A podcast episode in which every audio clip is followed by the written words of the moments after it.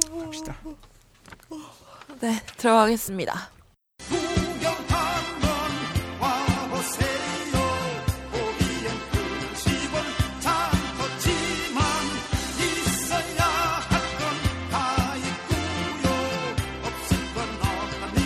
글로벌 창조 경제 위원회. 일부의 창조경제위원회를 시작하는 게 얼마 만인지요? 음. 그렇습니다. 아, 아닌데 일부 아닌가 지금? 모르겠어요. 2부 생각하고 있니? 아니야 맞을 거야. 편집을 한번 해보겠습니다. 네. 어, 창조경제위원회 어, 이번 주 주제는 어, 시작할 때 말씀드린 바와 같이 어, 미니멀리즘입니다. 아, 아. 미니멀 한 삶. 버리는 삶. 네. 네. 그리고 아나바다입니다. 아나바다. 추억의 단어죠. 정말. 아나바다. 90년대 아, 금모으기 운동. 지금이야말로 다시 한번 떠올려봐야 할 아나바다. 아나바다. 아껴 쓰고 나눠 쓰고 바꿔 쓰고 다시 쓰는. 아, 아, 오늘 그래서 약간 절약으로 가겠습니다. 그런 느낌으로. 일단 어 우리 미니멀리즘 전도사 아, 아케님. 네. 미니멀리스트 아키입니다. 나는 아직도 믿을 수 없어. 어, 그럼 집에 정말 짐이 많이 줄었나요? 네, 엄청 많이 줄었고. 옷만 버리진 않았을 거 아닙니까? 첫 번째가 이제 옷 버리기. 아, 옷 버리고 신발 버려도. 버리고 가방 버리고 아, 야, 근데 그거 아깝지 않냐? 아깝다는 생각 안 들어. 신기하게. 팔면 되잖아. 내가 아 그게 또 하기 싫은 거야. 아, 그냥 이나나 내가 가지고 있던 이 그, 내가 볼 때 너무 즉흥적인데? 아니야. 야, 그거 만 원씩만 받고 팔았어도. 일단은 그냥 이 미련 같은 거를 하나도 남기고 싶지 않았어. 아. 팔기도 싫고 막 하여튼 그래서 음. 옷 버리고 가방 버리고 신발 버리고 그 네. 다음에는 제가 제일 힘들었던 게 책 버리기. 아, 책은 왜 버렸어? 아. 팔지. 그냥 버리기 어 힘들어서 알라딘에다 아, 잘했습니다. 알라딘에다 했고 그 다음에는 이제 안 쓰는 뭐 고데기라던가 아, 음. 이런 전자용품이라고 해야 되나? 진짜 그런 것들은 어. 언젠가 쓸 것 같아서 보관하고 쟁여놓게 되잖아요. 이게 물건 버리기 요즘에 서점 가면 책 같은 거 많이 나와 있는데 그쵸. 물건을 버릴 때 가장 중요한 게 뭐냐면 미련을 두지 않는 겁니까? 아니 아니 상상력을 발휘하지 말라요. 아, 이거를, 응. 이게 내가 안 버리고 있으면 뭐에 쓸수 있는데, 어. 그렇죠. 상상력을 발휘하지 말고 일단 버려라. 음. 가 미니멀리스트의 시작입니다. 그러고 보면 진짜 근 한 1년간 안 쓴 거면은 계속 안 쓸. 가능성이 높아요. 아, 맞아, 저도 맞아. 약간 그런 건 버리자는 주의예요, 사실. 음. 오. 그래서 다 버리고 이게 버리다 보면 요즘에 사람들이 그러니까 마지막 단계가 뭐냐면은 음. 냉장고를 버리는 거예요. 그래서 냉장고야말로 아. 저장하는 거에 대표적인 아, 물건이잖아. 어. 야, 난 그 경지에는. 어, 그래서 요즘에 저는 뭐 거의 다 외식하거나 아니면은 바로바로 집 앞에 바로 마트니까 먹고 싶으면 생각나면 바로 가서 사와서 냉장고에 넣어놓고 냉동실에 넣어놓고 했는데 음. 그렇게 살지 않기로 또 결심한 다음부터는 냉파라는 단어 아세요? 냉파가 뭔가요? 냉장고 파먹기라는 아. 단어가 있어요. 그게 뭐예요? 냉장고에 있는 거 다 줄이는. 이런 냉장고에 있는 거를 먼저 다 소비한 거. 다음에 집에서 냉부에 하는 거지. 어 맞아 나 혼자서 음. 냉장고에 찍는 거야. 어머. 어, 저는 냉장고를 버리는 거에 대해서 극렬하게 반대하고 싶습니다. 왜 왜요? 딴지마켓에서 파는 맞아 그 맞아. 각종 식품류와 냉동식품이 얼마나 많은데 냉장고를 버리다니요. 아 죄송합니다. 물론 아니 근데 아니 어, 그렇게 그런 미니멀리스트가 음. 되고자 하시는 분들은 당연히 그런 음. 실천을 하시는 것도 좋고 어, 음. 이건 뭐 각자 취향이. 맞아. 진짜 냉장고 때문에 쟁여놓는 식품도 굉장히 많습니다. 근데 저는 여기서 아키한테 공감하는 건 하나 있어요.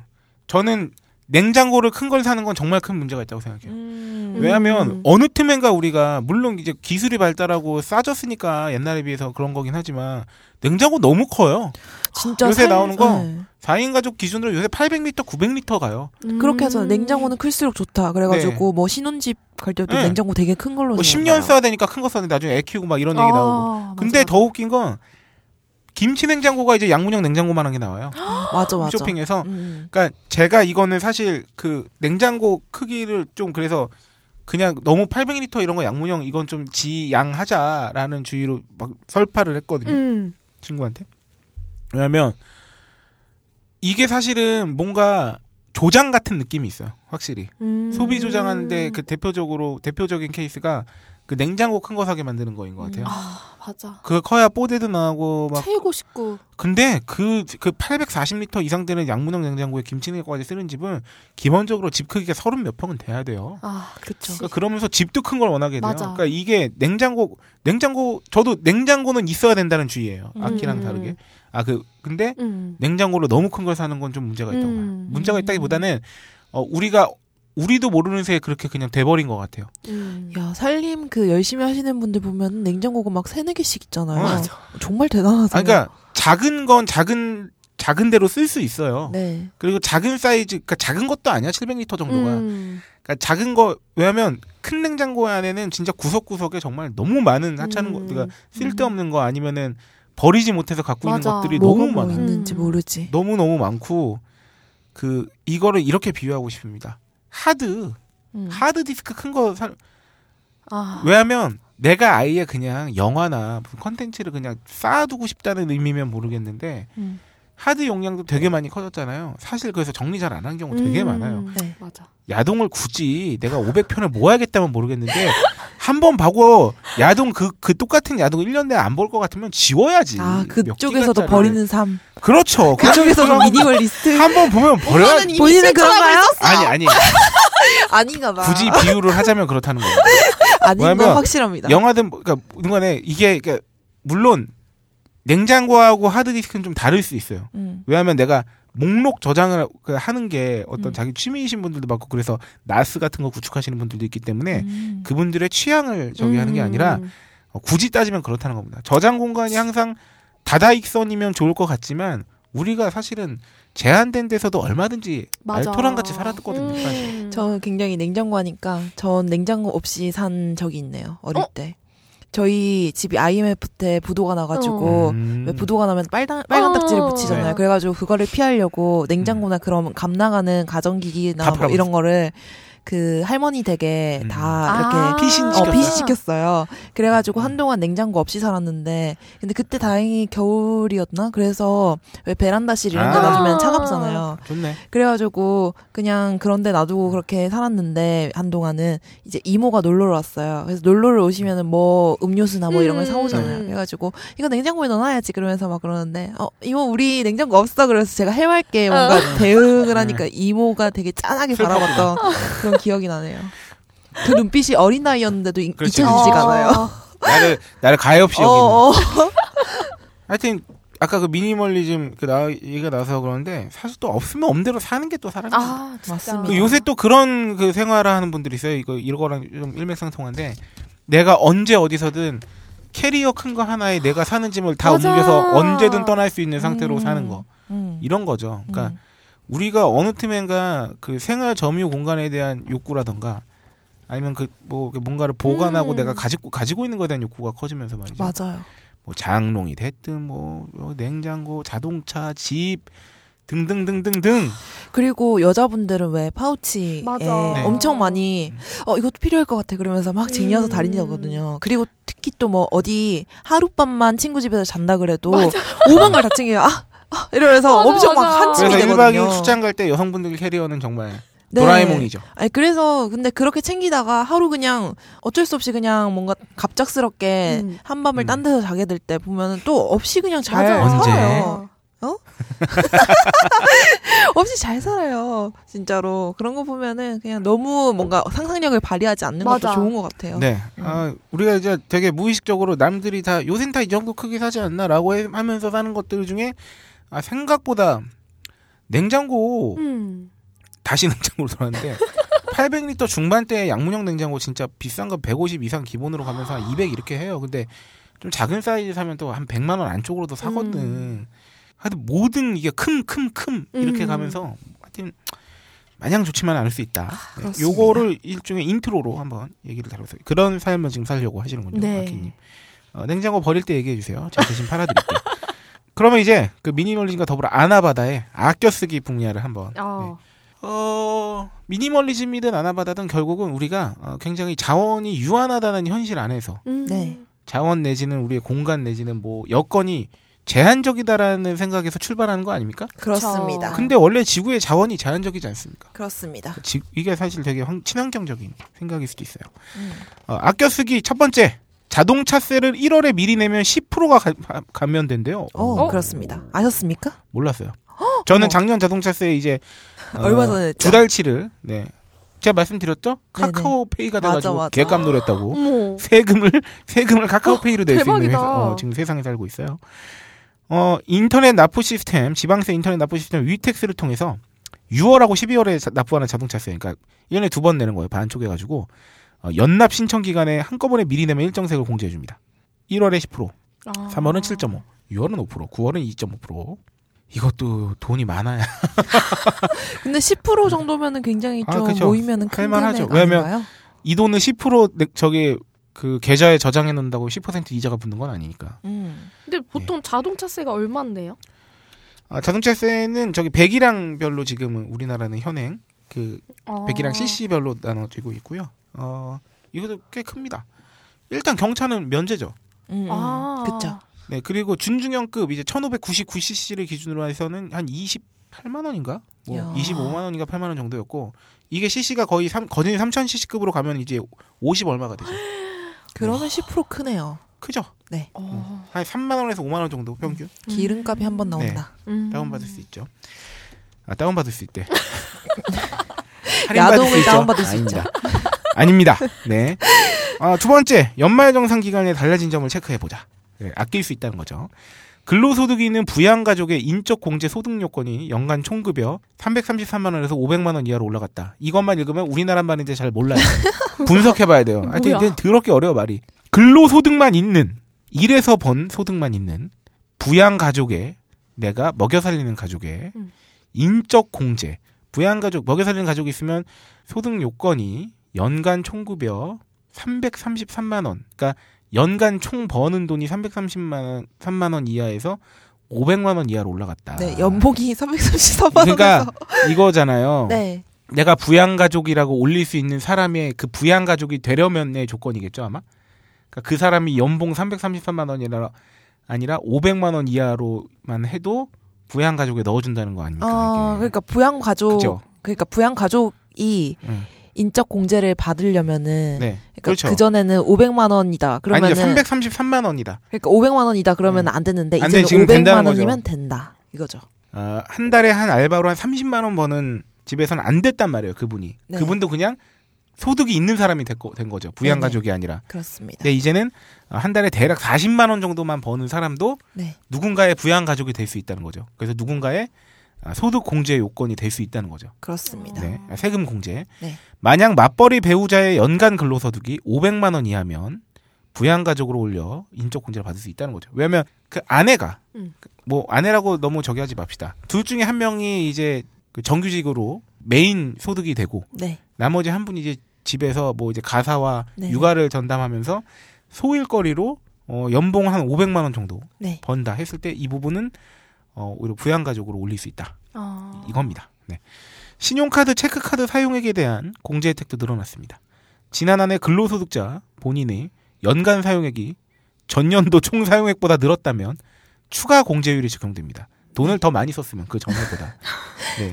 작년 하반기에 체크카드 현금 영수증 전통시장 대중교통 사용액이 작년 연간 사용액의 50%보다 증가한 금액에 대해서는 소득공제율 50%가 적용된다고. 그러니까 돈 많이 쓰면 많이 공제해준다는 거예요. 음. 그리고 납입액의 40%를 공제해주는 무주택 세대주 근로자에 대한 청약저축과 주택 청약 종합저축의 소득공제 납입 한도가 120만 원에서 음. 240만 원으로 두 배가 어. 됐습니다. 지난해 신규 가입자부터는 연간 총 급여가 7천만 원, 연봉 7천 이하인 경우에만 주택 마련 저축 공제가 됐는데요.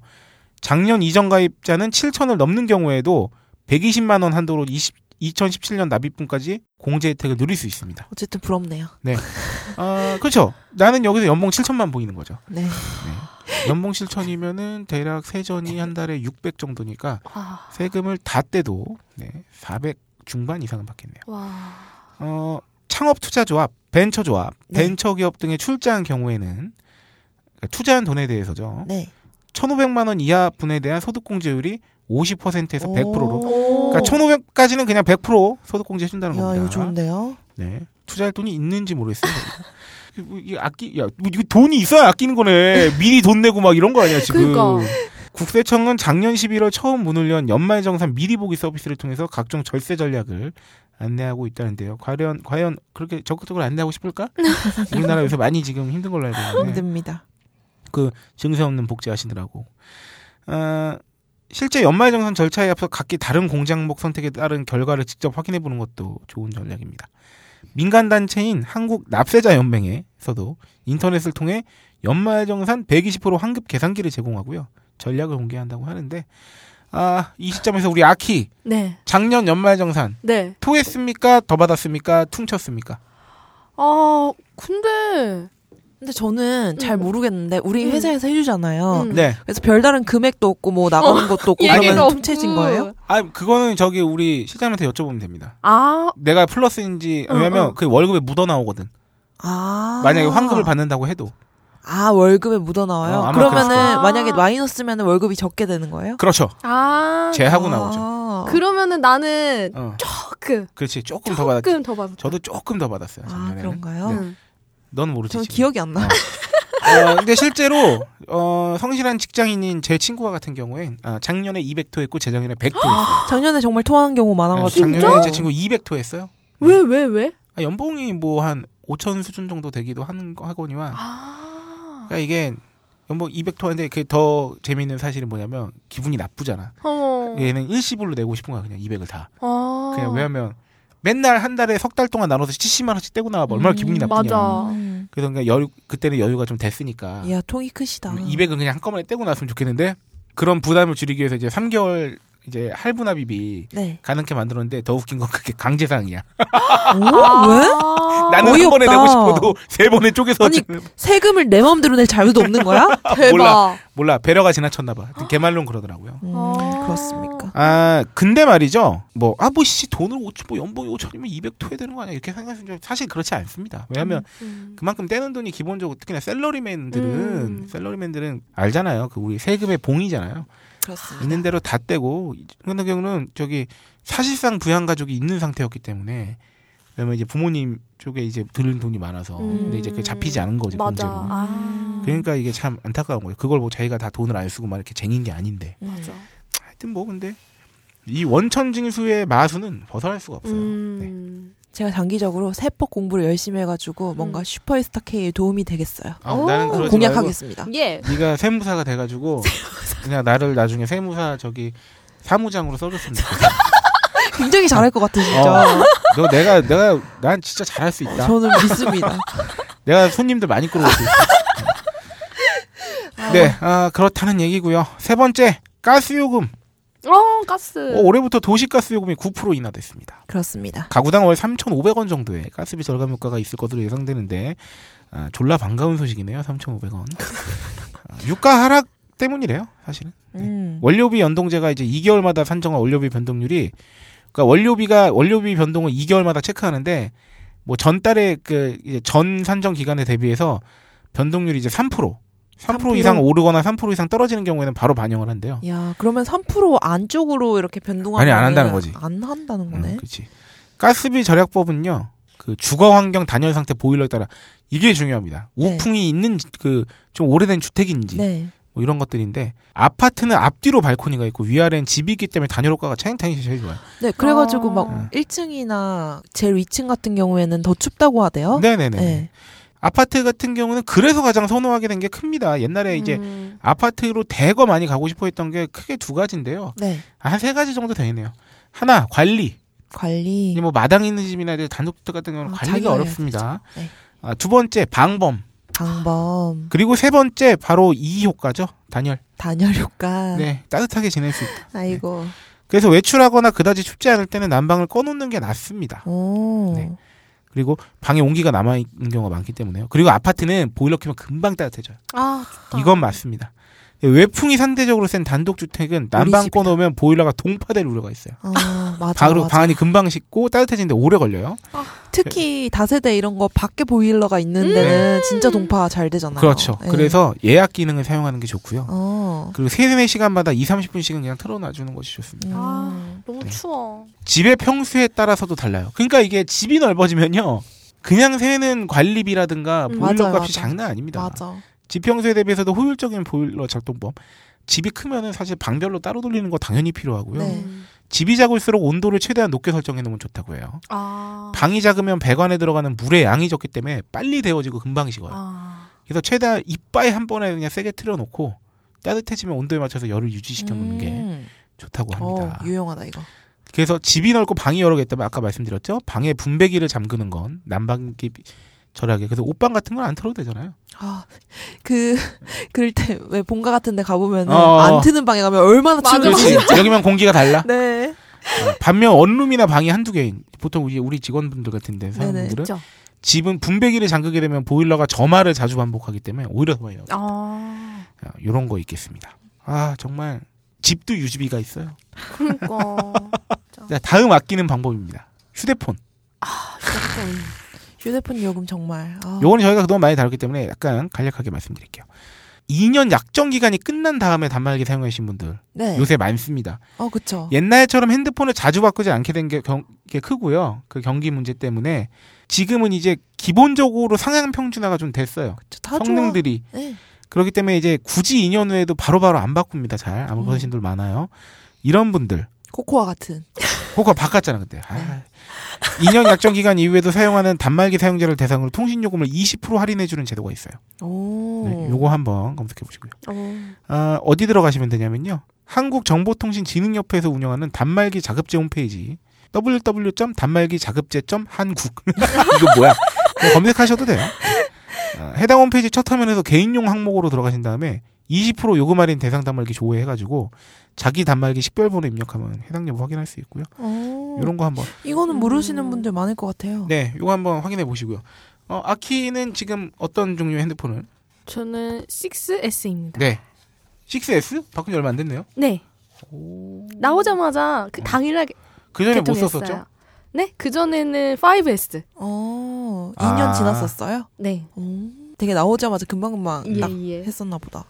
저는 이제 제 핸드폰이 이제 아이폰 6 플러스이기 때문에 1년 3개월 차로 가고 있죠. 야, 그때 생각나요. 바꾸고 나서 네. 어, 하, 제가 아마도 아이폰 6 플러스 6 플러스 64기가를 우리 회사에서 제일 먼저 구입한 사람일 가능성이 지방에서 사지 않았어요? 네, 전 지방 출장 갔을 때 그때 대란 났을 때였어요.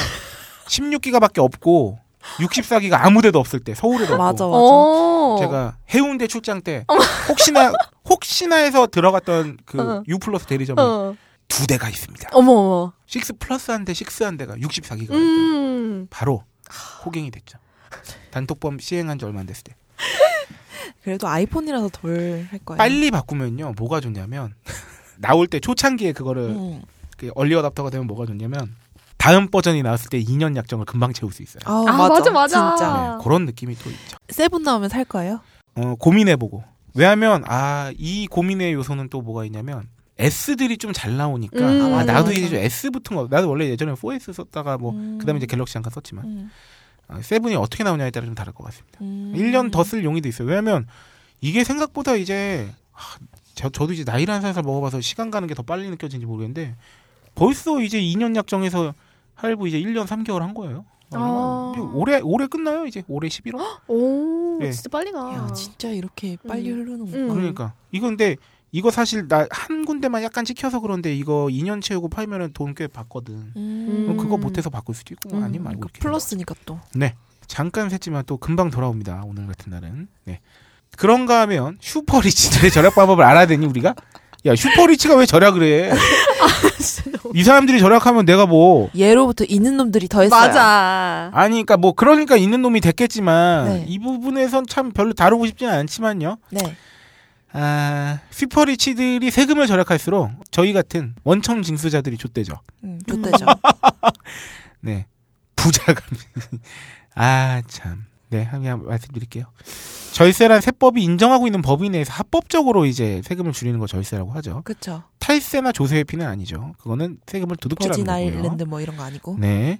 이러한 절세법 중에 법적인 규제를 피하고 있지만 엄연한 꼼수로 보이는 방법들이 있다고 해요. 그러니까 법의 어떤 그 허점이겠죠. 요즘 재산 대물림 방법의 트렌드가 상속보단 증여라고 합니다. 그러니까 음. 돌아가고 난 다음에 물려주는 것보다 맞아. 내가 살아있을 살아있을 때, 때. 물려주는 게 더 세부담이 덜하다는 거예요. 음. 그래서 지난해부터 증여세, 증여세 관련 세금 공제액이 성인 자녀 3천만 원에서 5천만 원으로 늘었어요. 음. 그러니까 5천만 원 주는 건 세금을 안 내. 음. 미성년 자녀 1,500에서 2천만 원으로 늘어난 것도 어. 증여 확산에 힘을 실어주고 있다. 음, 미성년한테 주는 게 더 많군요. 네. 기업들의 절세는 대부분 합법적으로 진행됩니다. 그쵸. 어, 몇? 명이 붙어 있는데. 네. 아, 우리나라 그 이제 세제법을 이제 관할하는 사람들과 음. 아, 대기업 이 법무팀의 어. 그 세무 이쪽 팀의 싸움이죠. 싸움은 정말 대부분, 하지만 어, S 그룹이 이기죠. 아, 그쵸. 이기죠. 네. 그리고 남들이 따라하죠. 따라하죠. 네. 이들이 하여튼 뭐 그래가지고 이제 살아있는 동안에 미성년자 막 요새 많이 나오잖아 뭐 미성년자 주식 보유 현황 이런 어, 거. 맞아, 보면. 맞아, 맞아. 뭐, 1위, 음. 누구, 그러면서. 네. 그래서 뭐 현행 세법상 한 세대를 건너뛰고 상속증여를 하면 30%의 가산세를 매기고 있는데 어. 하지만 3대로 상속증여를 하면 세금을 두 번 내서 손해. 그래서 그냥 한 세대 건너뛰는 경우가 많다고 합니다. 음. 왜냐면 이거잖아. 할아버지가 손자한테 물려주면 어. 아들한테 물려줄 때보다 30% 가산세를 매기고는 있어. 음. 근데 할아버지가 아버지한테 물려주고 아버지한테 아버지가 아들한테 물려주면 어쨌든 상속세를 두 번 내는 거 아니야. 어. 그러니까 그거보다는 그냥 한 대를 건너뛰어서 주는 게 아. 낫다는 거야. 그래서 할아버지 창업주가 3대 손자 그 미성년 애들한테 주는 경우가 많죠 요새. 그냥. 그 외에 탈세에 나름 지, 지들이 합법적이라고 생각하는 탈세는 굉장히 많습니다. 네, 많습니다. 요새 그런 거 아주 대표적인 게 간단히 말씀드리면 그런 거죠. 큰 그룹 예를 들어서 자동차 그룹이라고 음. 쳤을 때 뭐 부품을 조달한다거나 아니면 뭐 그런 걸 관장하는 신규 법인을 차려요. 네. 그리고 상장 전에 상장 전에 그 주식을 몰빵을 해주죠. 그러면 음. 주식 가치가 되게 낮잖아요. 그러면 그러면 증여세를 별로 많이 안 냅니다. 가치가 낮기 때문에. 근데 거기에 일감을 존나 몰아줘요. 음. 그 대기업에서 하는 그 모든 일감을 다 그걸로 몰빵을 하면 네. 매출이 미친 듯이 증가하면서 음.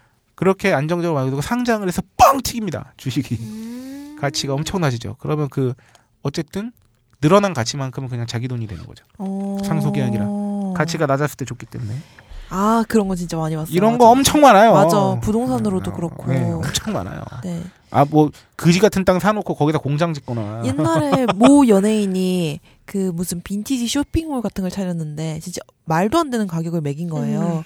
그래가지고 이거 혹시 상속을 아. 이런 식으로 하는 거 아니냐고 말 많았어요. 그러니까 뭐 이런 컵 하나를 응. 몇십만 원 이런 식으로 어. 매기는 거예요. 아, 또 아. 이분도 어떤 분 생각나지만 음, 어, 아픔이 많으신 분이기 때문에 네. 아, 그냥 넘어가. 거론하진 않겠습니다. 아, 그 다음입니다. 나누고 바꿔 쓰고 다시 쓰는 거에 대해서. 네. 아, 이 이분이 이름 참 재밌네요. 미국 컬럼비아 대학교 교수님인데, 내가 경- 좋아하는 사람이에요. 네, 아 그래? 원래 좋아해? 이름 때문에 좋아하는 거야? 한눈에 아, 반했어요. 경제학자이자 지속 가능 발전 연구 분야의 선구자로 꼽히는 컬럼비아 교수 제프리 섹스 교수가 이분은 미스터 섹스겠죠? 미스터 섹스. 네, 제프리 섹스. 미스터 섹스. 하지만 그 spell은 아닐 거야. 아, 미국 콜롬비아 대학교 교수는요. 야, 우리 너무 이런 걸로 캐릭 때문에 고딩 같잖아. 2050년이면 96억 명의 인구를 아, 지탱하기 나 갑자기 위해 자존심 상하네. 홀장님한테 이런 소리를 들으니까 굉장히 자존심 상한다. 어, 어, 2050년이 되면요. 이, 이 제프리 교수님이 96억 명의 인구를 지탱하기 위해서 지금보다 3배 많은 자원이 필요하지만 아, 그러니까 한 명이 쓰는 자원이 지금보다 3배가 된다는 얘기일 수도 있어요. 어, 물론 이제 인구가 늘어난 상태여서 그런 걸 수도 있지만 네. 지구의 자원은 고가 상태일 것이라고. 음. 그러니까 이제 머지않았다는 얘기입니다. 어, 자원이 채굴되고 생산과 소비를 거쳐 폐기되는 짧은 주기의 단선형 경제에서 벗어나서 오래 쓸 수 있는 순환 경제를 하자는 거예요. 아, 정말 근데 음. 굉장히 두 개가 나눠서 가네요. 지금 스파 브랜드 굉장히 네. 핫하고 행해지는 것 네. 것도 있고 순환 미친 경제도. 듯이 지금 어, 새로 살아. 음. 가만히 생각해 보면 그 작금의 저유가는 정말 위험할 수 있습니다. 지구적으로. 아, 진짜 그렇네. 지금 한정적인 자원을 서로 경쟁적으로 팔기 때문에 자, 가격이 싸진 건데 음. 가격이 싼 맛에 야 요새 유가도 싼데 뭐 그냥 배기량 좀 높은 자동차 끌어도 그렇게 유지 별로 안 들잖아. 진짜 단기적으로 어, 기름값. 싼데 뭐 이래 버리면요. 그냥 지금 사실은 공멸로 가고 있는 거죠. 음. 이런 분위기 자체가 그, 그 유가가 완전 바닥을 치는 대표적인 이유가 그거 아닙니까? 그 미국에서 셰일가스를 파고 있기 때문에 네. 그러니까 모래에서 석유를 추출하는 기술을 사용해서 석유를 생산하고 있으니까 이쪽에서 파는 놈들이 생기니까 약간 확 위기감을 어. 느끼는 거죠. 기존 원유 생산 국가들이. 근데 셰일가스는 그냥 땅바닥에서 석유 뽑는 것보다 돈이 많이 들어요. 음. 그러니까 채굴 단가가 높아요. 그러니까 좀만 가격을 다운시켜도 얘네는 채산성을 맞추기가 어려워요. 음. 그걸 노리고 맨 처음에는 이제 그 원, 그 전통의 원유 생산 국가들이 음. 생산량을 늘리면서 단가를 다운시킨 거지. 그 네. 얘네 얘네를 얘네 생산 그 채굴성을 떨어뜨리면은 채산성을 떨어뜨리면 지네만 살아남을 수 있으니까 아. 약간 치킨 게임을 한 거야. 어. 확 떨어뜨려가지고 근데 얘네가 계속 아. 버텨. 그런데 버텨, 버텨. 이 원유 생산 전통의 원유 생산 국가들은 사실 이 이 석유 판 돈이 자기의 수입의 거의 다야. 음. 그러니까 단순히 기름값이 30%만 내려가도 얘네가 쓸 수 있는 돈이 30%가 줄어드는 거야. 그럼 얘네들은 음. 어떻게 해야 되겠니? 어. 더 많이 파서 더 많이 그렇네. 팔아야지. 그래서 지금 미친 하락이 되는 거죠. 이 치킨 게임의 끝이 지금 사실 우리 뭐 갑자기 지구의 석유가 예전보다 뭐 두 배가 더 발견돼서 지금 이러는 게 아니잖아요. 음. 이게 정말 굉장히 위험하죠. 아 정말 음. 그렇네요. 그런데 이제 단기적으로 음. 보고 그렇게 많이 쓰는 쪽으로 가면은 진짜 말 그대로 공멸이네요. 네, 실제로 지금 그 러시아나 베네수엘라처럼 그 원유 수출이 굉장히 국부의 상당 부분을 차지하는 음. 나라들은 베네수엘라도 그렇고 완전 난리 났어요 지금. 음. 얘들은 지금 그럼 얘들이 좀 참아야 되잖아. 음. 좀덜 생산해가지고 음. 이렇게 단가를 맞춰야 되는데 그쵸. 그러면 내가 그걸 못 버티는 거야 이제 음. 돈이 너무 없어서 나라에. 그래서 팔 수밖에 없어요. 아, 아 이거 잘못된 노선에 빠져들었네. 네. 어떡해. 원래 이게 이러다가 뭐 금세 다시 그 예전보다 더 이상의 유가로 튀는 것도 뭐 언제든 가능할 수 있는 음, 시나리오라고 그쵸.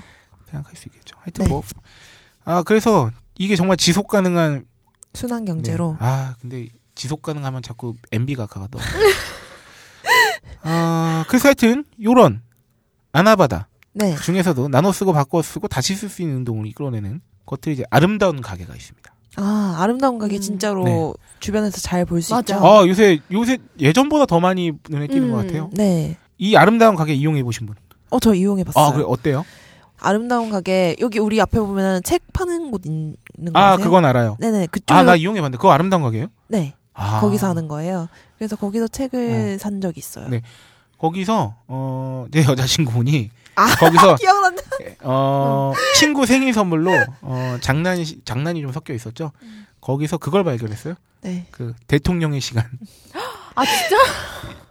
그래서 그거 선물로 받았다고 굉장히 네, 대통령의 시간 어, 중고로 사가지고 친구분한테 드렸어요. 음, 아 맞다, 거기가 아름다운 가게였지. 저도 거기 네. 이용해봤습니다. 네 그리고 아름다운 가게 저희 동네에 있어가지고 뭐 가서 보기도 하고 네. 그냥 그렇기도 하고 그 옛날에 우리 카페에서 일했던 친구 중에 한 명은 네. 아름다운 가게에서 봉사를 했어요.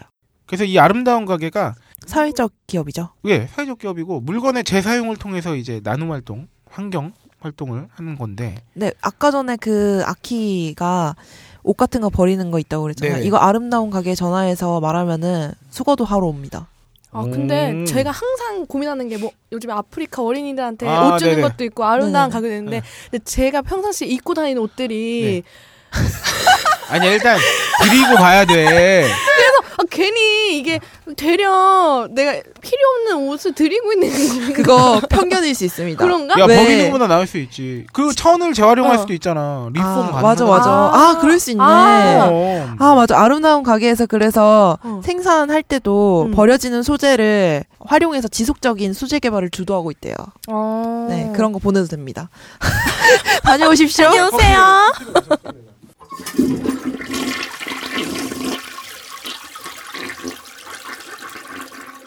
아름다운 가게에서 어, 소비 의식 문화의 변화.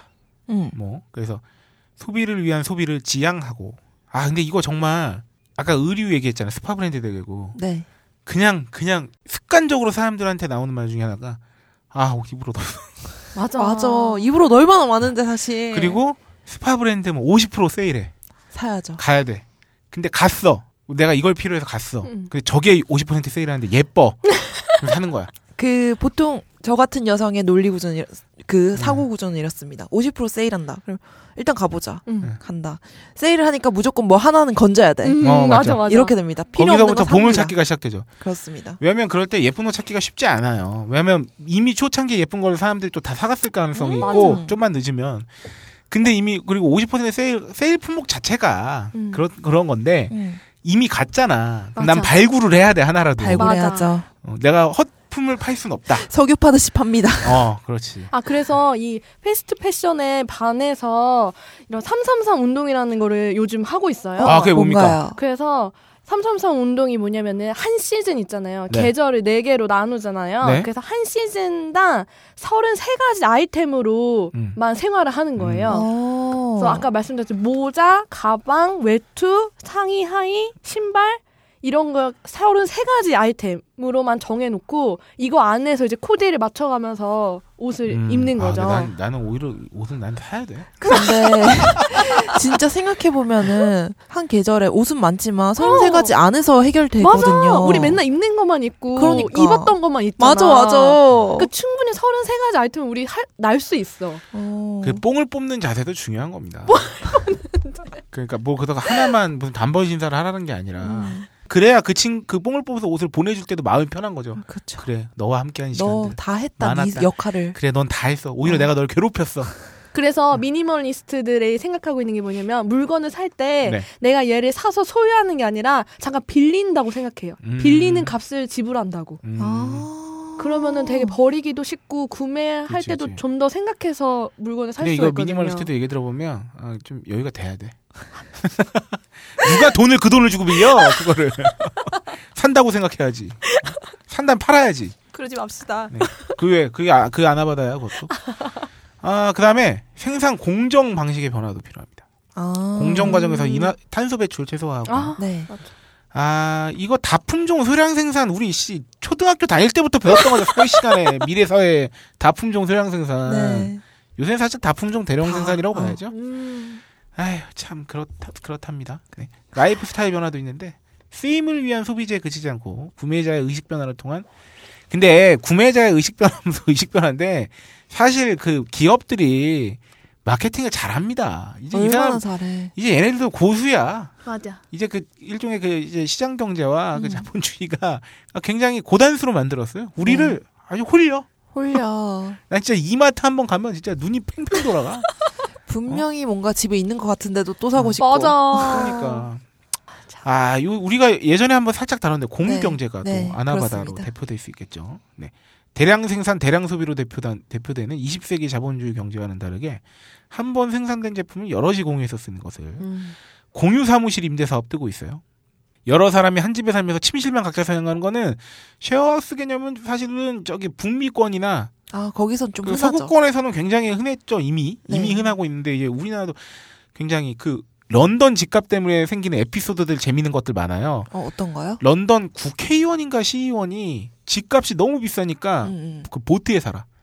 음. 그 요트 오. 요트 요트? 작은 거에서 오. 숙식을 다 해결해. 오. 집값이 비싸서 그리고 어떤 이거는 좀- 행위 퍼포먼스 같은 거예요? 아니 그냥 진- 살았대. 아, 그리고 진짜요? 진짜 웃긴 게 런던 집값이 너무 비싸서 스페인에선가 출퇴근 한 사람도 있어. 아, 나 그거 봤어요. 기자였던 어. 것 같은데. 집값보다 비행값 싸. 그래서 매일 뭐 정말로 어. 한 9시간? 이렇게를 출퇴근 시간에 대박이다. 모르겠어. 근데 아, 그- 그건 약간 그러니까 오바다 오바긴 어쨌든 그 정도. 비싸다는 거죠. 아. 어, 실제로 그렇게 하는 경우 네, 그래서 뭐 호주 같은 데도 보면은 거실을 막 여러 개로 나. 커튼 쳐가지고 네. 막 그렇게 하고 있고 그런다면서요. 네. 저 제가 2007년도 무렵에 거기 그 캐나다 가 있을 때도 도시에서 그냥 그 방 하나씩 쓰는 건 굉장히 흔한 일이었죠. 어. 음. 저도 그렇게 썼었고 그런 쉐어하우스 개념도 있고 사무실 공유가 또 요새는 주목받고 있고 네. 사무실을 공유할 서비스에서는 뭐가 있냐면 coworking space, 무점포 음. 사업 사무실, 비즈니스 센터 등 다양한 이름으로 이런 게 불리는데 뭐 대표 업체들도 굉장히 많고 이제 대부분 이건 지금 외국에서 음. 지금 되고 있는 건데 뭐 이미 사무실까지 공유하고 있고 공유경제 우리 다뤘던 것 중에 그거 있지 않습니까? 우버, 뭐 그쵸. 에어비앤비, 뭐 아. 하여튼 많습니다. 네. 쏘카 뭐 이런 네, 것도 쏘카. 있고. 음. 어, 쏘카 이용 많이 하는 저기 우리 직원도 있어요 사무실 내에 누구요? 퍼그맨. 그래요? 네, 퍼그맨이 쏘카. 데이트할 때? 뭐가 잠깐 잠깐 필요할 때 이렇게 네. 저 아는 오빠도 보니까 맨날 그냥 버스 여자친구랑 타기 싫어가지고 쏘카 그냥 잠시 빌려가지고 네. 타고 다니고 그런다고 하더라고요. 아, 그 진짜 그 익숙해지면 되게 편할 것 같더라고요. 네. 되게 편해. 네, 그 저희 그 대학로에 저희 그 회사 차가 주차돼 있는 주차장에 쏘카 항상 주차돼 있습니다. 음. 어. 거기가 쏘카 space인 것 같아요. 아 그래요? 네. 이용해 보신 적 있어요? 저는 아직 한 번도 없어요. 어. 제가 출장 가서 쏘카를 이용할 뻔했는데 그 잘 조건이 안 맞아가지고 음. 그래서 그냥 렌트를 했었죠. 우버는 이용해 보신 분 있어요? 나는 쏘카만 이용해. 어? 쏘카는 아키가 운전해요? 아니 나는 운전. 왜 이렇게 자신감이 없어 표정이. 운전. 어떤 어떤 자식이야? 어떤 자식이 운전하는 왜꼭 남자만이랑 놀겠어? 아, 아니 내가 면허가 일종 보통인데 오. 운전을 못해. 트럭밖에? 몰아본 적이 없어. 어? 아 근데 연습하면 금방 해요. 내가 기어 변수 진짜 기가 막히게 하는데. 아, 매력적인데 되게. 어. 트럭 하나 사줘주세요. 패터 주세요. 어, 약간 그런 느낌이에요. 왜그 트랜스포머 같은 데서 수리하는 녀석. 아, 그 섹시한 녀석. 메간 폭스. 어, 메간 폭스. 언니. 다음 프리마켓. 어, 아, 핫하죠. FREE가 아니라는 점. 네. 그쵸. FLEA라는 거. 네, 음. 플리. 플리 마켓. 아, 홍대 앞, 경리단길, 서촌 등 아, 젊은 사람들이 북적이는 동네에서 프리마켓 항상 요새 있어요. 아, 중고 물품 사고 파는, 교환하는 장터를 네. 뜻하는 플리마켓. 예술가들이 자유롭게 작품을 선보이고 우리나라에서 요새 뜨고 있는 플리마켓은 이런 느낌입니다. 네. 예술가들이 자유롭게 작품을 선보인다거나 소통하는 문화 공간.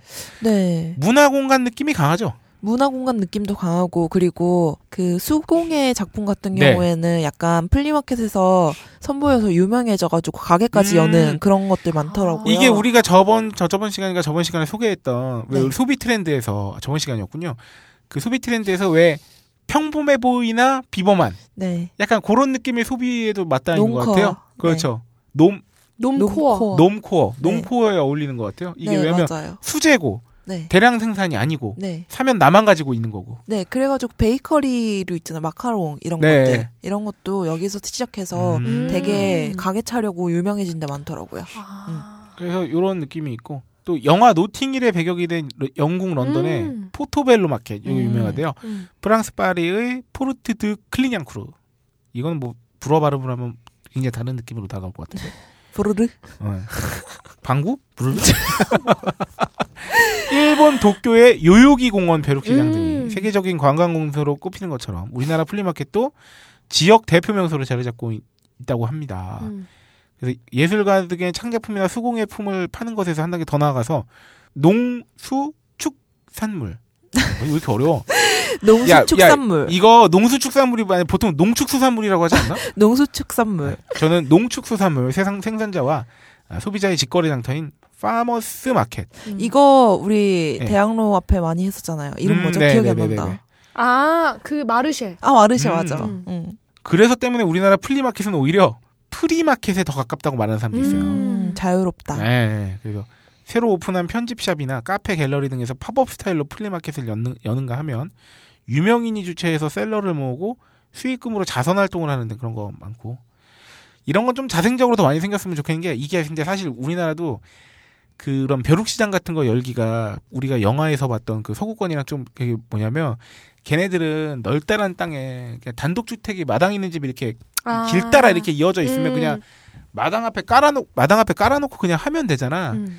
우리나라는 굳이 하려면 아파트 단지 안에서 해야 돼. 아. 아, 옛날에 진짜 로망이 있었어요. 어. 왜 미국 동화책 이런 거 읽으면은 어. 걔네들은 꼭 응. 그 플리마켓을 열, 그 주차장에서 어. 열고 그 직접 짠 레몬 주스, 그래, 레모네이드 그래, 그래. 그거를 만들어 가지고 마시고 어. 그거 팔고 그래. 맞아. 어, 계산책 시키는 걸로 뭐 용돈 벌고 막 이런 거 있어 가지고 우리나라 하고 싶었는데. 우리나라에 스티브 잡스가 안 나오는 건 차고가 없어서 그러니까. 그렇다니까. 아. 차고를 내놓으라고. 어. 어 근데 이거 지역 공동체적 입장에서는 진짜 그 대형 대규모 아파트 단지 이런 데서 하는 것도 좋을 것 같아요. 음. 그런 걸 좀 하라고 괜히 막 아파트값 올리자고 담합하려고 막 현수막 거지 말고. 아, 물론 그것도 굉장히 중요한 오히려 진짜 중요한 그 경제적 이유 때문이긴 합니다만. 네, 그렇습니다. 맞아. 지역 주민이 활발하게 네. 이용할 수 있는 것도 그러니까 백화점이 많고 쇼핑몰이 막 이렇게 번쩍번쩍한 데가 들어서는 것도 좋지만 이런 것들이 좀 열리는 정말 문화 공간이나 네. 소통 공간이 있는 곳이야말로 사람들 발길이 끌죠. 아, 그쵸. 네. 이거는 진짜로 특색이 있잖아요. 그리고 뭔가 말 한마디도 더 하게 되고, 뭔가 그쵸. 사람들이랑.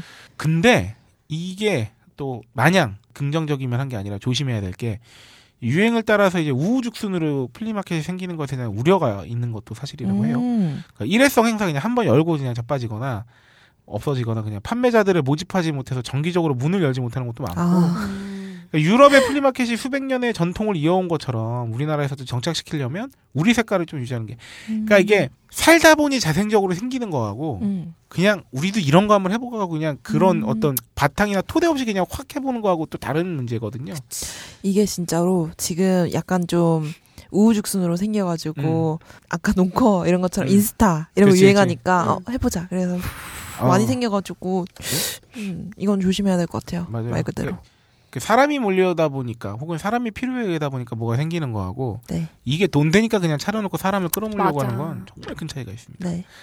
아 근데 저는 그 아까 말씀드린 거지만 아마 아파트 단지에서 그런 거 하는 데가 많기도 할 건데 더좀 음. 많이 했었으면 좋겠어요. 그러면 정말 왜냐하면 그런 공통점은 있을 것 같아요.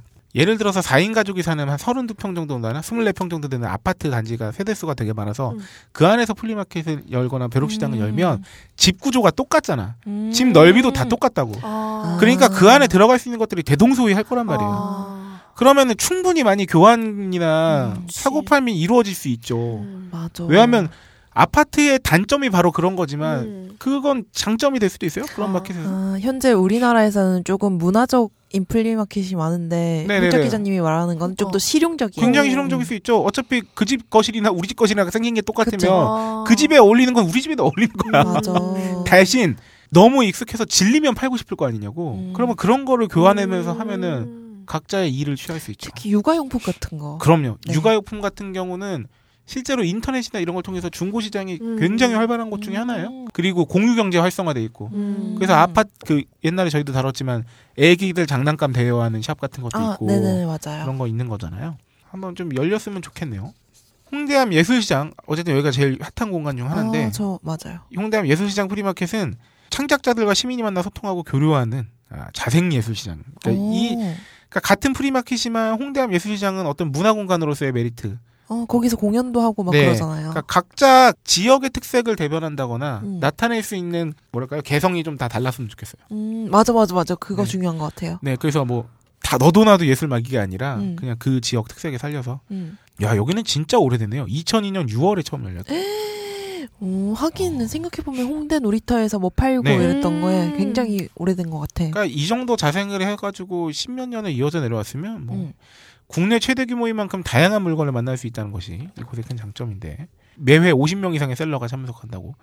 그리고 인디 뭐 공연 이런 건 자연스럽게 붙, 붙잖아요. 홍대에서는 음. 뭐 버스킹도 하고 막 음. 근처에서 국제적 관광 명소로 떠오르고 있다고 합니다. 그래서 홍대 앞 예술시장은요 3월에서 11월까지만 한다고 해요. 음, 매주 토요일 오후 1시에서 6시. 홍익 어린이공원, 홍대 앞 놀이터. 그쵸. 홍대 네. 놀이터. 그래서 올해 홍대 앞 예술시장의 프리마켓 주제는 모이다, 잇다. 음. 음. 시옷 받침에 잇다. 이으다 할 때 잇다. 그래서 사람을 잇고 문화를 잇고 프리마켓의 가치를 널리 확대하여 재생산하는 것을 목표로 삼고 있다. 음, 여기는 한 번씩 다 가보셨을 것 같아요. 네, 저는 가봤는데도 기억을 못하는 것도 있어요. 네, 뭔가 팔찌 이런 거 많이 팔고 음. 네. 약간 그림 같은 것도 팔았던 기억이 나네요. 네. 어, 그런가 하면 우리 아키께서 아키양이 세종 예술시장 소소. 아, 이거 나는. 나는 힘들게 하는 발음이네. 소소. 소소. 네, 소개해 주시죠. 세종문화회관 뒤뜰 예술의 정원에서 열리는 세종예술시장 소소는 누구나 예술가가 되어 참여할 수 있는 시장을 모토로 세종문화회관이 운영하는 플리마켓입니다. 독립 출판물, 드로잉, 일러스트, 디자인 소품 등 다양한 분야의 예술 작품을 만나볼 수 있는데요. 여타 플리마켓과 다른 점은 독립 출판물을 만드는 사람들을 위한 공간이 마련되어 있다는 점입니다. 네, 독립 잡지. 독 립또 잡지. 누가 또 생각나요? 아, 그렇네요. 네? 악필의 주인공. 네. 꼬꼬아. 간단히 구입만 하고 떠나는 곳이 아닌 작가와 직접 소통하는 장이 되도록 하기 위해 따로 의자를 구비하는 점도 이색적이라고 합니다.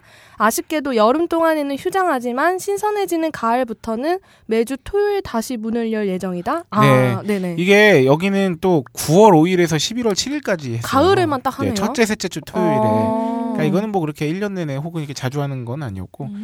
근데 이제 세종문화 문화회관 뒤뜰 예술의 정원에서 하는 거다 보니까 이것도 약간 예술적인. 예술이나 음. 혹은 뭐 문화 이쪽에 음. 주- 그러니까 지금 확실히 우리나라 좀 서울권에서 벌어지고 있는 프리마켓들 유명한 것들은 대부분 다 문화예술과 관련된. 그러네. 그 밑에서 간단히 소개해드립니다만 서촌 예술시장 같은 경우도 서촌 아티온 갤러리에서 주최하는데 이것도 약간 문화예술 쪽이나 음. 뭐 그, 여기는 좀 이제 인테리어적인 거.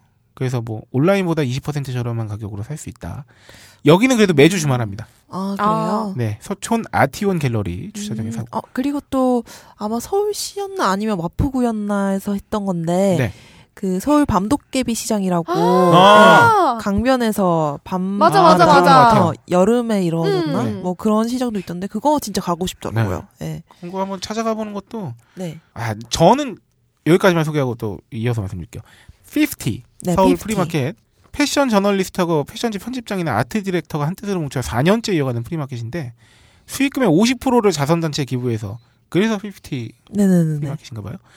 그런 저기도 있다고 하는데 아 그 무슨 여기까지 소개드렸고 무슨 말씀을 드리고 싶- 드리려고 했냐면 우리 왜 해외 여행 갈 때가 있잖아요. 그 네. 저는 관광 명소도 이렇게 찍고 다니는 것도 물론 선호하는데 로컬 시장 가는 게 되게 매력 있거든요. 너무 재밌죠 그거. 그 로컬 시장 그러니까 관광객들 가는 시장 말고 음. 정말 그 주민들이 가는 시장들 가면 그 안에 사실은 우리가 맛볼 수 있는 그 지역의 문화가 다 들어 있는 거죠. 그러니까 문화라는 게 결국은 생활에서 나오는 맞아. 거잖아요. 그러니까 내 생활하고 떨어진 건 사실 문화가 아니잖아요. 음. 그 지역 주민들이 사는 모습, 생활상이 그대로 담겨 있는 어떤 음. 양식들이 다 문화인 건데 아 그렇죠.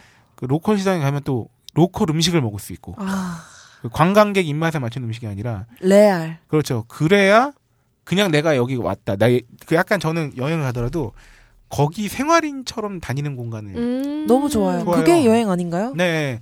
그래서 이제 관광 명소를 이렇게 보면 다니는 것도 이제 그거는 이제 따로 어떤 스케줄을 잡아서 네. 일정을 마련해 놓고 정말 하루 이틀 정도는 그냥 숙소에서 나와가지고 한국 사람이 저기 뭐야 동대문에 장 보러 가는 거 마냥 음. 남대문 시장 가는 거 마냥 네.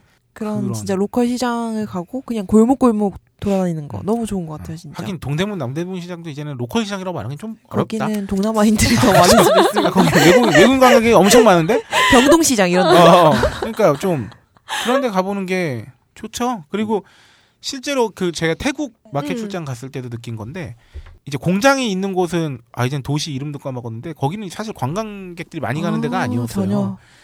그래서 거기는 관광객을 찾아보기 힘든 정도로 많이 가는 데가 아니어서 음. 거기서 이제 취재를 하고 저녁 때 이제 저녁 먹으러 시장에 local 시장에 갔는데 진짜 말 그대로 local 시장에 왜냐하면 정말 외국인 관광객들 찾기가 어려울 정도로 현지인들만 있는. 네. 근데 거기서 먹으니까 똠얌꿍 맛도 다른 거지. 아, 먹어보고 싶다. 왜냐하면 그게 진짜 향신료가 강하게 들어가요. 근데 저는 태국 향신료를 다행히 그냥 되게 좋아하기 때문에 음, 고수 먹어요? 정말 강, 네, 고수도 먹죠. 그러니까 맛이 달라. 방콕에서 이제 그 아, 유명 배고파. 음식점이라 불리우는 데서 먹는 거랑은 또 다른. 어, 궁금하다. 음, 네, 그래서. 저도 사실 태국 음식 그렇게 많이 먹어본 편이 아니고 그때 태국 가기 처음이어서 그런데 네. 같이 함께했던 이 조지킹 조지킹님. 국장님이 그때 태국이 세 번째가 네 번째였던. 거 아, 근데 맛이 진짜 강하다고 여기. 어, 확실히 궁금해. 색채가 강하겠네. 어, 그러니까 그런 거를 이제 찾아내는 맛이라고나 할까요? 음, 그치. 그런 거 있죠. 그러니까 사실 시장이 문화죠, 사실. 음. 그 사람이 뭔가 물건을 팔러 오고 사러 오는 것 자체가 음. 자기 생활에서 필요한 걸 팔고 누군가한테 필요한 걸 팔러 나가는 거잖아요. 음. 그러니까 우리가 굉장히 편리하게 싸게 신선한 식품이나 이런 거 살 수 있는 마트. 어, 대형 마트를 얻었지만 네. 시장을 많이 잃었죠. 아, 네, 그리고 아파트를 얻고 골목을 잃었죠. 아 음. 정말 그러니까 이게 뭔가 하나를 얻으면 하나를 네. 놔주는. 근데 시장 같은 건 좀 많이 생겼으면 좋겠어요. 아, 그냥 동네에 저는 경동시장 있어가지고 네. 지나가다가 봐도 뭔가 좋아요, 되게 음. 그 분위기나 이런 게 좋은 것 같아요. 음. 집 근처에 시장 있으세요?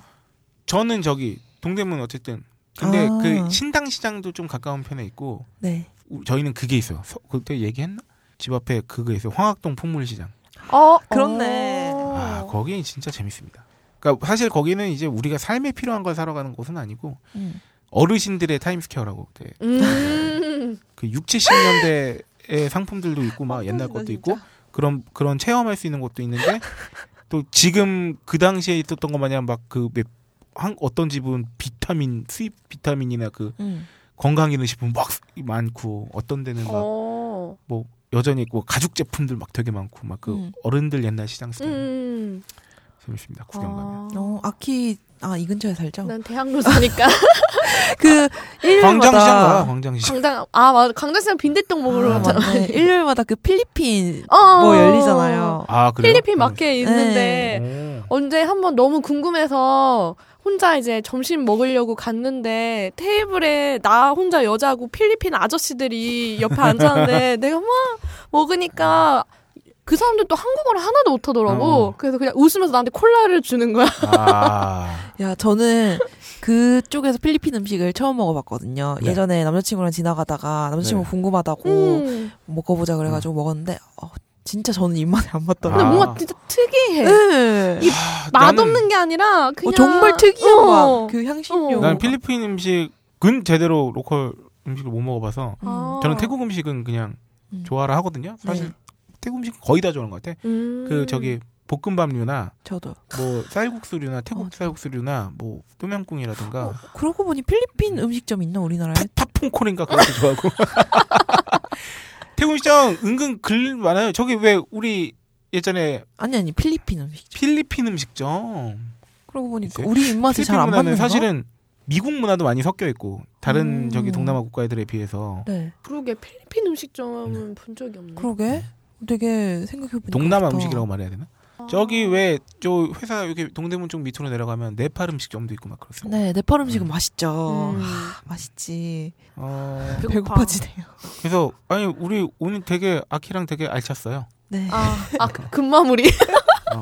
아 아니 아니 아니 마무리 당장 마무리는 아닌데 아니, 아키랑 굉장히 알찼어요. 이런 얘기도 하고 네. 그러니까 시장 얘기 내가- 우리 아나바다 내가 이렇게 다시 태어났어. 어. maximalist 야, 너 살다가 그거 알지? 어? 다시 태어났다고 어. 심하게 자각하면 어. 그 순간 다시 지옥문이 와요. 조심해야 돼 우리 서로 우리는 항상 서로를 만족하는 순간 다시야. 둘이 좀 통하나 봐요. 어. 어 우리는 저기 어. 정서적으로 굉장히 맞아. 그런 면에서 그래요? 아, 질투 나네? 야 졸라 피곤해. 이거 질투를 할 게 아니야. 극률이 여기고 가엾어야지. 그렇지 않습니까? 그렇습니다. 아키야? 네. 네. 개고기도 함께 드시죠. 아, 뭐 네. 우리 연말에 못 갔네. 예. 우리 마장동 한번 갑시다. 아, 오빠가 계속 어. 생간 뭐 오빠 생간 먹고 싶다 그랬나? 아, 뭐 나도. 천엽과 관이 어. 훌륭합니다. 생간 먹고 싶어. 아 고소해요. 거기서 먹으면. 아, 신선함이 다릅니다. 나는 아예 생간보다는 살짝 익힌 거 좋아해. 타닥기 정도. 아, 우리 되게 먹스러운 걸로 마무리를 계속 아, 네, 하네요. 그러네요. 그런 것도 다 시장 가야 먹는 거 아니겠습니까? 그럼요. 시장 음식 얼마나. 맛있습니까? 네. 어, 오늘 좀 그래도 재밌는 얘기 많이 한 것 같아요. 뭐 냉장고 얘기도 그렇고 시장 얘기도 그렇고 막 음. 골목 얘기도 그렇고 그러니까 우리가 그 정리해서 말씀드리면 우리가 선택한 것도 아닌데 사- 그러니까 선택했다기보다 자연스럽게 그냥 그런 줄 알고 돼버리는 음. 습관들 네. 그리고 가치들 가치관들 막 이런 게 많아가지고 맞아. 아 어쨌든 아키가 저희 방송에 굉장히 큰 메시지를 던져준 거죠. 네. 미니멀리즘. 미니멀리즘. 소비 방송에 언젠가 한번 올라가서 이렇게 네. 나 미니멀리즘 어. 책 읽어서 어. 그렇게 살고 있어라고 던진 한마디가 이렇게 그렇죠. 파장을 어 그럼요. 제가 온 회사 직원들 전파하고 있어요. 네. 전파가 잘 되는지는 모르겠습니다. 안 먹게 안 먹게. 근데 우리가 소비 방송을 하고 있지만 정말 중요한 거는 얼마나 많이 소비하냐가 아니잖아요. 음, 얼마나 잘 잘 소비하는 소비하냐. 거냐 보고 그래야 가치도 더 있어요. 그럼요. 모자른 맛이 있어야 살 때 얼마나 행복해. 그럼요. 제가 옛날에 그 폭풍 다이어트 하던 시절에 정말 치킨 한 입에 그 아, 행복. 아. 가치를 가장 크게 느낄 수 있는 건 가장 못 먹을 때예요. 가장 금욕하고 있는 부분이 어디예요, 다들? 저는 현재 금연이겠죠. 나는 모든 전반적인 소비. 그냥 아. 음식도 그렇고 옷도 그렇고 화장품도 그렇고 네. 일단 나는 좀 워낙 극단적인 사람이기 때문에 마음 먹었을 때 무조건 저 소비하지 않는 삶을 지금 살고 있어요. 어. 저도 많이 아끼고 있는 건 아니지만 항상 아끼려는 생각은 음. 요새 되게 많이 하고 사는 것 같아요. 왜냐면 저축 문제도 있고 음. 그리고 정말 저도 모으는 습관이 안 들여져 있어서 어. 어릴 때 젊을 때 어. 돈도 그냥 있는 대로 그냥 쓰고 빚은 안 질지언정 음. 그냥 근데 연습을 하고 있는 거죠. 맞아 맞아. 필요한 것만 돈을 쓰는. 음. 안 그럴 때도 많지만. 훌륭하시다, 진짜. 아닙니다. 아니 이건 훌륭한 게 아니라 쟤나 저 같은 애들은 그동안 워낙 자기가 하고 싶은 거다 해서 그런 거야. 네. 저는 아직 정신을 못 차리고 하고 싶은 거 다 하고 아니 있어요. 아니 아니. 내가 볼 때 그나마 우리 셋 중에는 음. 박세롬이가 가장 음. 오랫동안 균형 잡혀 왔었을지도 그치. 몰라. 균형 잡힌 아. 삶을 살고 음. 있었으니까 근데 저는 아키의 매력이 바로 이런 부분에 있다고 생각해요. 또 매력 터진다. 그럼요. 어, 왜냐면 굉장히 이런 친구들이 실행력이 강하고요. 네. 아우, 어. 그런 것 같아요, 진짜. 네, 한번 마음 먹으면 하고. 그리고 야무지게 돈도 모으고 있더라고. 어, 아 그리고 시도를 잘하는 사람들이 어쨌든 경험치가 많아요. 음. 항상 왜냐면 모든 시도가 성공할 필요는 없잖아. 맞아. 해야지 어쨌든 뭐 음. 실패를 하든 뭘 아, 하든 하는 저는 거지. 당신의 시도를 응원합니다. 시도왕. 시도왕 아키. 우리 제로원님 이런 분들 또 좋아하시겠다. 아, 아, 그럼요. 다 어. 고맙다고. 어. 어, 마무리하는 김에 그 네. 아키님의 그 대청취자 네. 어, 담화문 한번 담화 한번 발표해 주시죠. 인사. 네. 아 여러분 아까 제가 아까 미니멀리스트에서 음, 미니멀리스트에 대해서 제대로 설명을 못 드렸는데 그러니까 네. 무, 무조건 소비하지 않고 아끼는 게 아니라 그러니까 자기가 무엇을 원하는지를 명확히 알고 가장 소중한 것에 집중하는 사람들이라고 네. 알고 계시면 좋을 것 같아요. 그러니까 네. 저 지금 카톡 푸사에 보셨나요? 제 아그 카톡 푸사? 같은 게 있나요? 어 미니멀리스트에서 정의해 놓은 거를 푸사로 해놓고 깨알같이. 어 항상 보면서 마음을 다잡는데 맞아. 네. 그러니까 요즘에 제가 그래서 항상 수첩에 잠들기 전에 이제 적어봐요. 제가 정말 무엇을 좋아하는지, 어떤 거를 사, 그러니까 소비를 하게 된다면 어떤 상품을 좋아했었나 그동안. 음. 옷도 브랜드는 좋다, 내가 좋다. 어떤 브랜드를 좋아했었나. 그래 그래 그래. 근데 요즘 저는 무조건 신상 나면 무조건 사고 샴푸도 제가 빅그린 안 쓰고 만약에 올리브영에 가면 반성하세요. 새로 나온 샴푸 있으면 무조건 사고 음. 마트 갔는데 뭐 정말 소금 집에 혼자 사는데 소금 필요도 없잖아요. 근데 새로운 무슨 맛의 소금이 나왔다면 무조건 사고. 그러니까 지금 그 찬장에 조미료만 해도 엄청나게 많더라고요. 혼자 사는데. 아 근데 진짜 멋진 말인 것 같아요. 음. 그 왜 폭식도 그렇고 사실은 쇼핑 중독 같은 경우도 그러고 그 내적 존재감이 부실했을 경우에 음. 그 공허한 마음을 달래기 위해서 무분별하게 음. 이제 먹어들이거나 사들이는 걸로 해석되는 경우가 있잖아요. 맞아. 근데 중독적인 그런 거 있어서는 음. 근데 그게 사실은 자기 안에 알맹이에 대한 그 갈구 음. 찾지 못해서 음. 근데 아까 아키가 말했던 대로 내가 진짜 좋아하는 게 뭐고 내가 뭘 좋아할 때 더 뭘 살 때 더 좋고 음. 이런 걸 아는 게 아, 자신의 기호를 파악하는 기호도. 알고 자기 욕망도 알고 필요도 알고 이런 것들이 음. 네. 아, 정말 좋은 말씀 해주셨네요. 네. 네. 여러분 모두 버립시다. 근데 왜 또 결론은 버립시다. 일단 버려요. 그 오늘 박세롬이 오늘 힘든 네. 컨디션 와중에 어땠나요? 어, 굉장한 감명을 받았어요. 저도 집에 가서 네. 나머지 것들을 싹다 아. 버리겠어요. 로미야 일단 옷장의 50%를 버려. 그리고 이제를 설치하겠어요.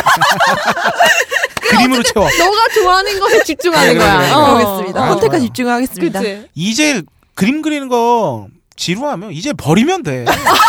그래, 너 잠깐 빌린 아까 거야. 아니 버리고 그때 또 새로 뭔가 하고 싶은 걸 하면 돼. 맞아요. 이 이제를 아씨 언젠가 내가 또 그림 그리고 싶어질지도 모르는데 맞아. 하고 그런 순간 이제 안 되는 거죠. 맞아, 맞아. 아 저는 오늘 그 박수미 굉장히 엘레강스해 보였거든요. 네. 그 피곤이 어, 덧칠돼가지고 아 그래도 오늘 활짝 웃고 있는 마지막의 모습은 정말 아름답군요. 갑자기 미모 진짜. 아 아니 아니 굉장히 분위기 있어 보여요 박세롬이. 네, 홀짝 기자님 어떠셨어요? 아, 오늘? 아 저는 아까 그 저는 그거 계속 말했던 거 그대로입니다. 저기 아키가 오기 전에 음. 저 제가 박세롬이랑 했던 주제들이 이제 정신 없 너무 정신이 없다 하는 게 지금 요새 음. 그 뭔가 이제 머릿속에 채우고 있는 것들이 아, 너무 맞아. 많아가지고 그치. 뭐 해야 될 일에 가지수라든가 음. 막 이런 것 때문에 저기였는데 가만히 생각해 보면 아, 정리가 안 돼 있어서 그런 걸 수도 있겠다. 음. 맞아. 네, 그 진짜. 머릿속에 찬장을 열고 아, 얼마나 이게 필요한 일이었는지, 음. 내가 이 일을 얼마만큼 좋아하고 있는지에 아, 음. 대해서 분야별로 다 정리를 해버리면 버려야 되나요?